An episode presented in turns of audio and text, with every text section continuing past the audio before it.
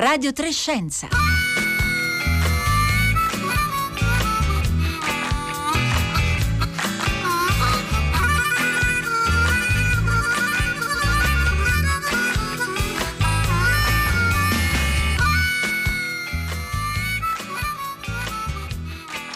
E una manciata di secondi prima delle 11.31. Un buongiorno da Elisabetta Tola a tutte le ascoltatrici e gli ascoltatori. Ben ritrovati a Radio Trescenza. Un saluto anche a tutti quelli che ci ascoltano in streaming oppure in podcast che utilizzano la app raiplayradio.it. Oggi è mercoledì 27 gennaio, la giornata della memoria, come abbiamo eh, sentito anche in chiusura della trasmissione che ci ha preceduto Radio Tremondo stiamo raccontando qui a Radio 3 a tappe la cronaca di quella giornata del 27 gennaio del 1945 quando l'armata eh, russa, le truppe sovietiche entrarono nel campo di eh, sterminio di Auschwitz-Birkenau. Lo faremo anche qui a Radio Trescenza, avremo una tappa di questo racconto, ma prima, eh, restando sul tema della giornata della memoria, vogliamo raccontarvi una notizia che è arrivata ieri, è stata resa ufficiale ieri, e cioè cioè l'attribuzione di, eh, del nome di un asteroide alla senatrice a vita Liliana Segre, eh, sopravvissuta eh, alla Shoah italiana e anche appunto alla deportazione, lo sappiamo, nel campo di sterminio appunto di Auschwitz-Birkenau. L'asteroide si chiamerà 75190 Segre Liliana, la notizia è stata data ieri e oggi vi racconteremo più in dettaglio anche come si attribuiscono i nomi ai eh, corpi celesti. Ci interessa sapere da voi se eh, intanto se vi dedicate eh, anche a cercare di scoprire eh, qualcuno di questi corpi minori, se l'avete mai segnalato eh, agli enti preposti appunto alla registrazione di questi corpi celesti oppure se avete cercato di eh, far registrare il nome di qualcuno di noto o meno noto appunto eh, attribuendogli il nome di uno di questi asteroidi. Ce lo potete raccontare al 335 5634 296 via sms o via whatsapp oppure scriverci sui nostri profili social Twitter e Facebook dove siamo presenti come Radio Trescenza con il 3 in cifra.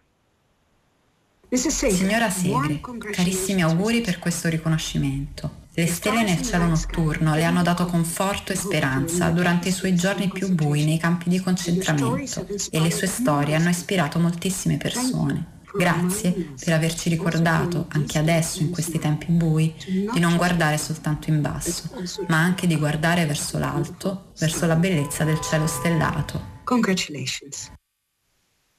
E questa era la voce, la voce eh, di Ewin van Dieschek, la presidente dell'Unione Astronomica Internazionale, l'organismo internazionale che registra, attribuisce i nomi agli astri. L'abbiamo sentita nella traduzione italiana che potete trovare completa sul sito Media INAF. Noi diamo il buongiorno a Paolo Molaro, astronom- astronomo scusate, dell'Istituto Nazionale di Astrofisica, l'INAF, all'Osservatorio Astronomico di Trieste. Buongiorno. Buongiorno, buongiorno. Allora, Paolo Molaro ha eh, diciamo, svolto un ruolo importante in questo percorso di eh, attribuzione del nome di Liliana Segre eh, all'asteroide 75190 Segre Liliana, ricordiamolo, questo è il nome ufficiale. Ci vuole raccontare com'è andata, Molaro? Sì, eh, volentieri. Beh, intanto vorrei precisare che il numero 75190 non è un numero qualsiasi, certo. è il certo. numero che la senatrice Segre aveva tatuato eh, sul braccio eh, quando era appunto internata.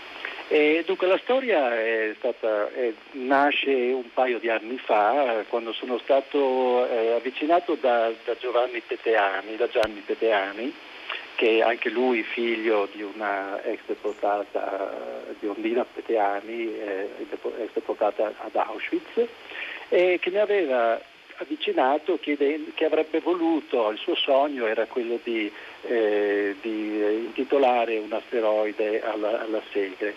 E mi spiegava proprio questa vicenda della Segre che era legata alle stelle, quindi avrebbe avuto un significato molto particolare perché eh, nell'autobiografia della Segre racconta che quando era nel campo di concentramento, tredicenne, ogni sera guardava una stella e si ripeté e questo gli dava molto conforto e forza per, per andare avanti.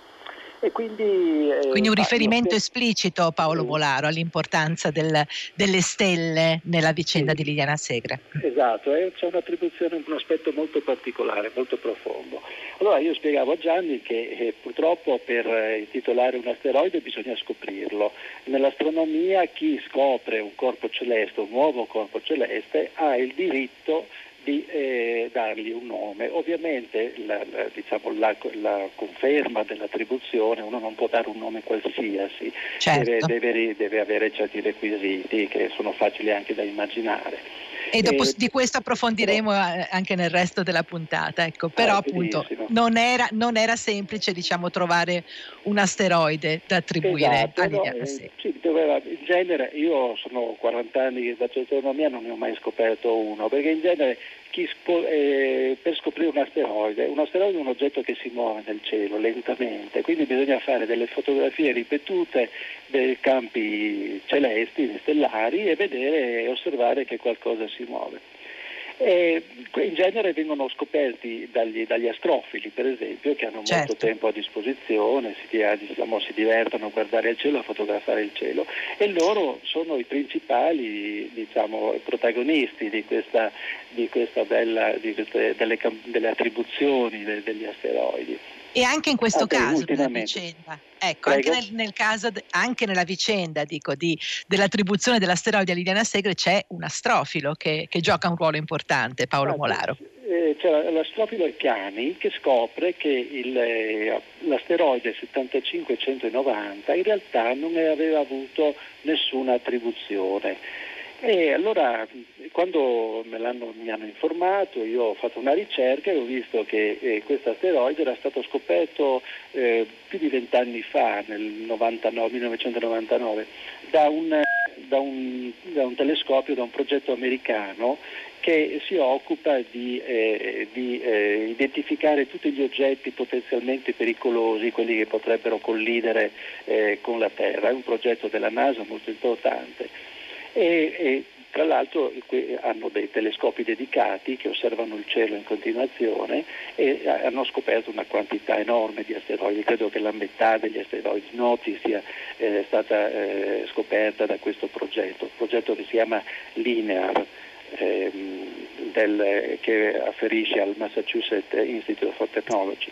E quindi eh, scoperto questo, eh, siccome lo scopritore ha il diritto a, dare il, l'attribuzione, ho contattato il mio collega che è responsabile di questo progetto Linear, Grant Stokes, e gli ho eh, proposto eh, di, attribu- di, nominare questo asteroide alla Segre, dandogli, ovviamente spiegandogli le motivazioni certo. e, e, così, eh, così è stato, questo era ancora a novembre del 19 e quindi abbiamo proposto al comitato del, della International Astronomical Union che, fa, che conferma le attribuzioni questa, questa, la nomina di, di, questo asteroide. Così è stato, abbiamo dovuto avere molta pazienza perché questo comitato è, è lento, si riunisce poche volte all'anno e quindi la, la, diciamo, l'approvazione del, del, comitato della IAU è avvenuta a novembre e noi l'abbiamo saputo eh, pochi giorni fa in realtà ufficialmente, un paio di settimane fa, quindi con una coincidenza molto temporale, eh, molto, molto, molto appropriata, molto significativa col giorno della memoria e quindi abbiamo deciso di, di, di, di, annunciarlo ieri proprio al convegno dell'Università di Trieste, convivere con Auschwitz, che era l'ottavo eh. convegno. Sì, prego.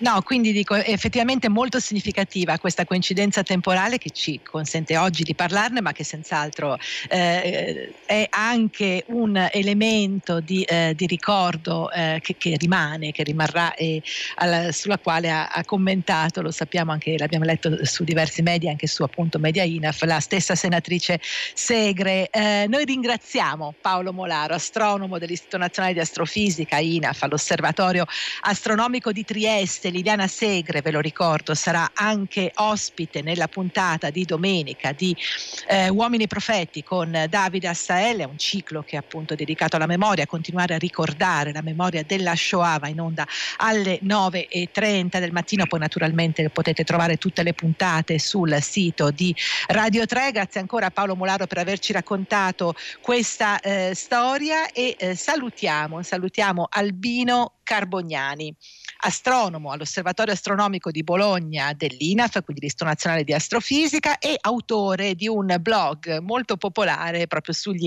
asteroidi, asteroidi e dintorni. Buongiorno Carbognani. Buongiorno.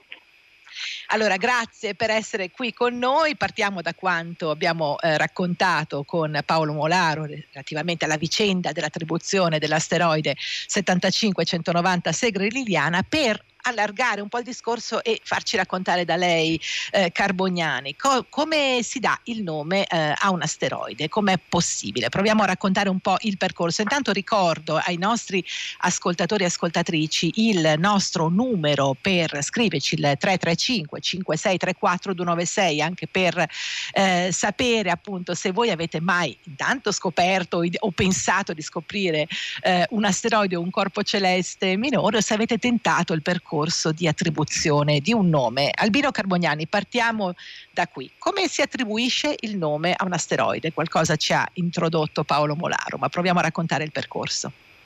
Sì, beh, innanzitutto l'asteroide ovviamente va prima scoperto.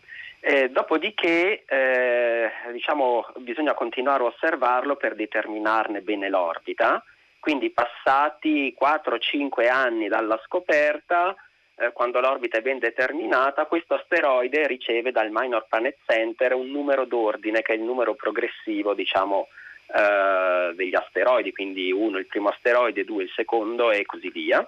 Adesso al momento siamo circa a un milione di asteroidi scoperti e quelli numerati sono circa 546.000, quindi quelli numerati vuol dire quelli che hanno un'orbita ben conosciuta.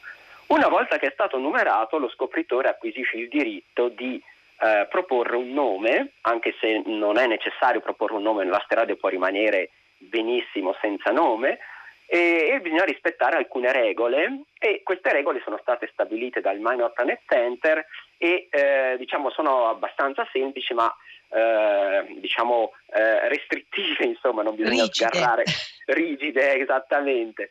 Ecco, ad esempio, non si possono dare nomi di persone, luoghi o eventi con collegamenti militari, politici, a meno che non siano trascorsi 100 anni dalla morte o dall'evento che eh, si vuole ricordare. Non possono essere dati nomi offensivi, eh, non possono essere dati nomi simili a un, un nome già esistente. I nomi devono essere una sola parola, quindi non si possono eh, attribuire nomi con eh, due parole distinte, deve essere tutto condensato in una sola parola. E, questo, ovviamente... ci spiega, questo ci spiega Carbognani anche questo nome, no? 7590 certo. Segre Liliana. Mm.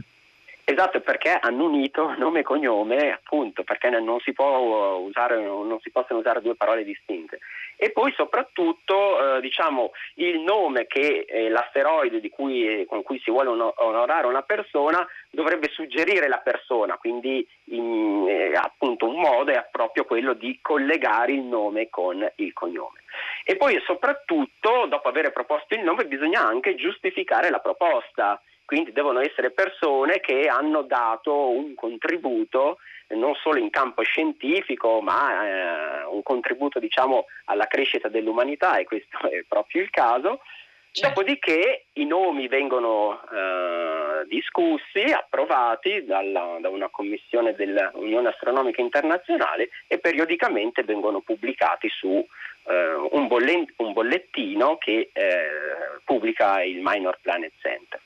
Ecco, eh, la cosa interessante è che del milione di asteroidi conosciuti, dei 546.000 numerati, solamente il 4% dei numerati ha un nome. Okay?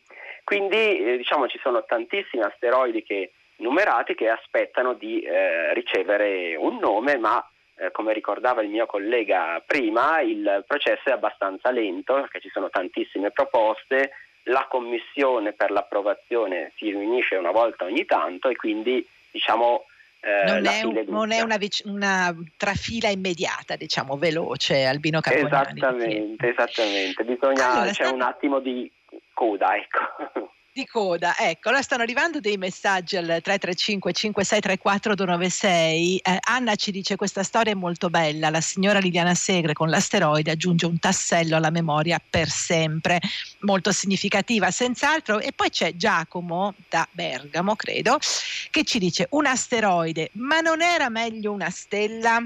Albino Carbognani e così ci aiuta eh, Giacomo con questa sua domanda a fare chiarezza. C'è un motivo per cui si può diciamo, attribuire il nome a un asteroide ma non eh, per esempio a una stella. Eh, ci, ci, aiuta sì, a, a, rispondere a certo. Giacomo?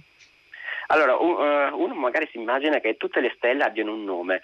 In realtà, di tutte le stelle visibili a occhio nudo, che sono circa 6.000, solo 300 hanno un nome, quindi 300, 350 e tutte le altre invece hanno numeri di cataloghi, eh, quindi sono dei codici alfanumerici oppure il nome dello strumento con cui sono state studiate in modo particolare e così via. E quindi diciamo la maggior parte, la stragrande maggioranza delle stelle sono anonime, non hanno un nome, un nome proprio. E questo proprio per, eh, diciamo così, motivi storici. Eh, ogni, magari su, chi naviga su internet così avrà trovato dei siti in cui in cambio di una modica cifra Uh, si propone di assegnare il nome della stella, um, cioè il nome del, dell'acquirente a una determinata stella. In realtà queste sono cose non ufficiali, cioè l'azienda che vende la mappa stellare eh, all'interno del suo database darà il vostro nome a quella stella, ma non è una cosa riconosciuta dall'Unione Astronomica Internazionale, quindi non sarà mai un nome ufficiale. E quindi e non sarà tramandato ai posteri Albino Carbonari. Non sarà tramandato ai posteri. nella storia. Mm.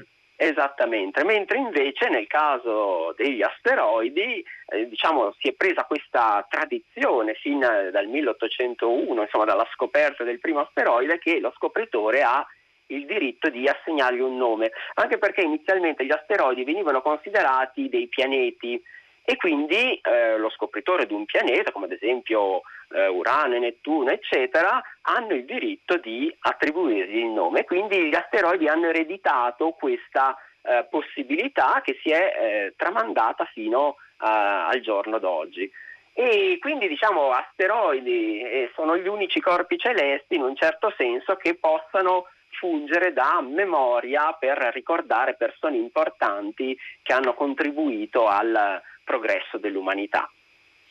E a, questo proposito è appena arrivato un messaggio al 335 5634 296 non firmato, quindi non so se l'ascoltatrice o ascoltatore, che ci dice ma muoiono gli asteroidi e se muoiono il loro nome scompare? Albino Carbognani, noi appunto magari facciamo tutto questo lungo percorso per imprimere eh, nella storia eh, questi nomi, questi nomi rimangono assieme loro, agli asteroidi che li portano?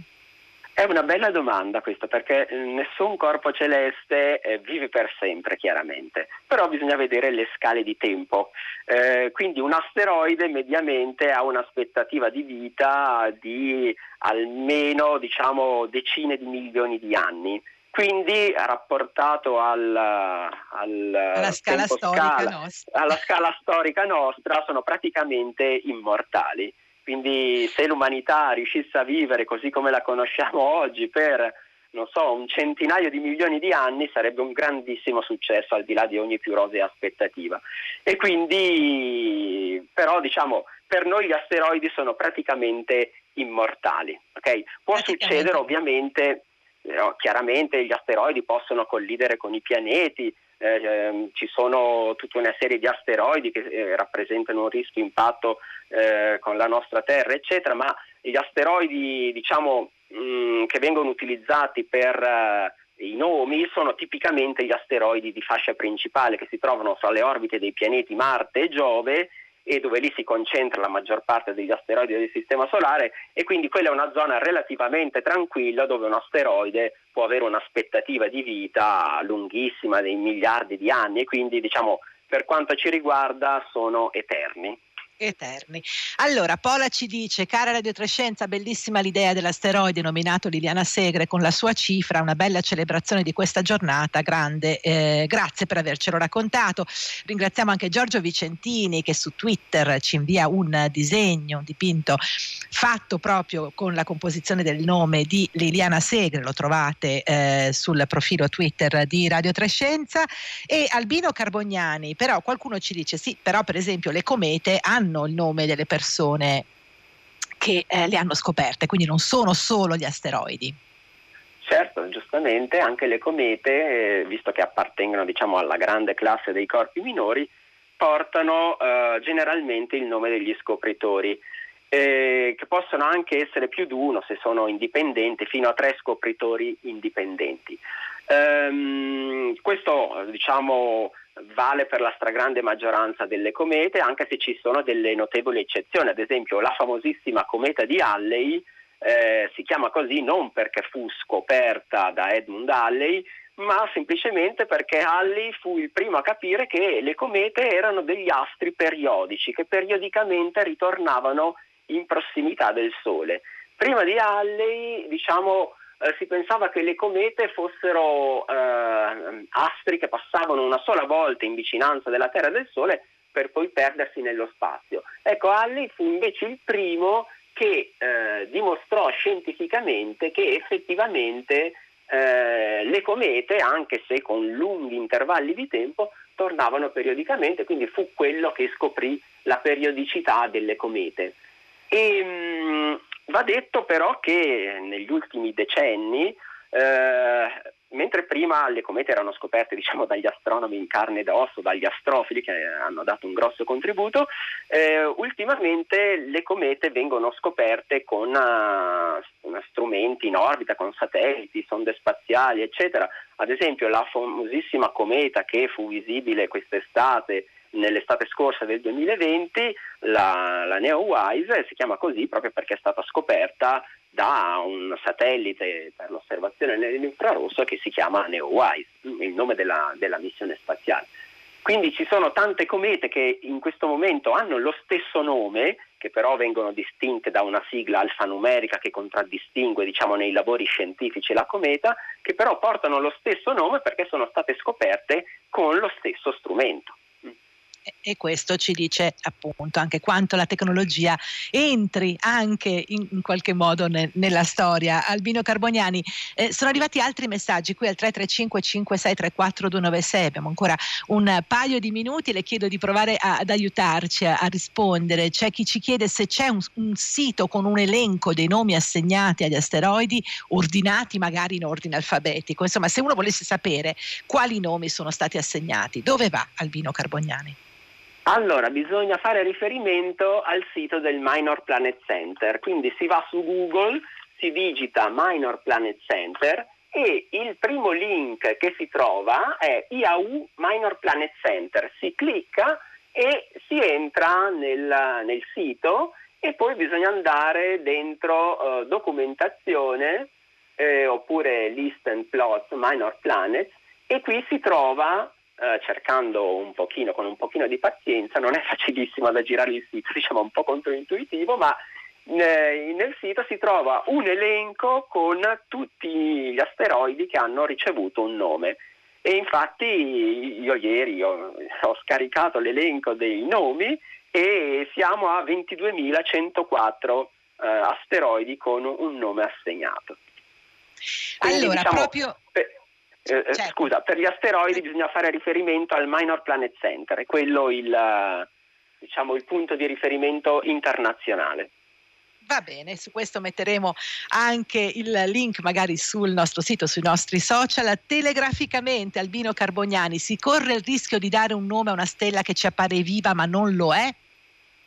Eh, no, è una eventualità altamente remota, eh, perché le stelle vivono milioni o miliardi di anni e diciamo, eh, la luce che ci arriva dalle stelle della nostra galassia al più sono vecchie di 100.000 anni e quindi diciamo, è un tempo troppo breve rispetto alla vita di una stella per eh, diciamo, beccare proprio l'istante in cui la stella non c'è più. Quindi è un'eventualità remota, anche se teoricamente possibile. Va bene, allora ringraziamo Albino Carbognani, astronomo all'Osservatorio Astronomico di Bologna dell'Istituto Nazionale di Astrofisica, autore del blog Asteroidi e dintorni dove trovate senz'altro queste e molte altre notizie su questi corpi celesti minori. E ora entriamo anche noi qui a Radio Trescenza nella cronaca di quella giornata del 27 gennaio 1945, ascoltiamo la quarta tappa e a raccontarci quel giorno di 76 anni fa, quando appunto i soldati dell'Armata Rossa entrarono e varcarono i cancelli del campo di Auschwitz, è lo storico Umberto Gentiloni.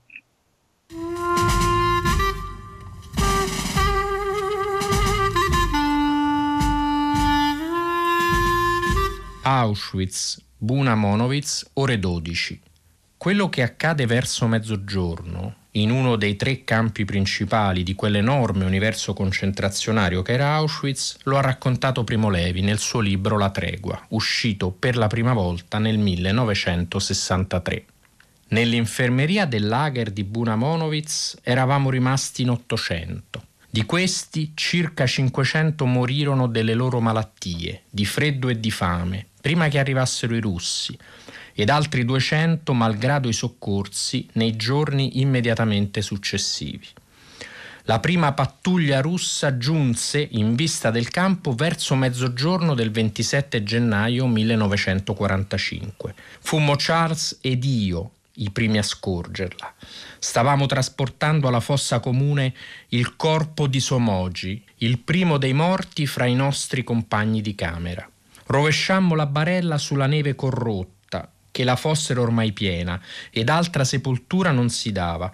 Charles si tolse il berretto a salutare i vivi e i morti. Erano quattro giovani soldati a cavallo che procedevano guardinghi, coi mitragliatori imbracciati lungo la strada che limitava il campo. Quando giunsero ai reticolati, sostarono a guardare, scambiandosi parole brevi e timide e volgendo sguardi legati da uno strano imbarazzo sui cadaveri scomposti sulle baracche sconquassate e su noi, pochi vivi. A noi parevano mirabilmente corporei e reali, sospesi, la strada era più alta del campo, sui loro enormi cavalli, fra il grigio della neve e il grigio del cielo, immobili sotto le folate di vento umido minaccioso di disgelo. Ci pareva, e così era, che il nulla pieno di morte in cui da dieci giorni ci aggiravamo come astri spenti avesse trovato un suo centro solido, un nucleo di condensazione, quattro uomini armati, ma non armati contro di noi, quattro messaggeri di pace, dai visi rozzi e puerili sotto i pesanti caschi di pelo. Non salutavano, non sorridevano, apparivano oppressi oltre che da pietà ad un confuso ritegno che sigillava le loro bocche e avvinceva i loro occhi allo scenario funereo.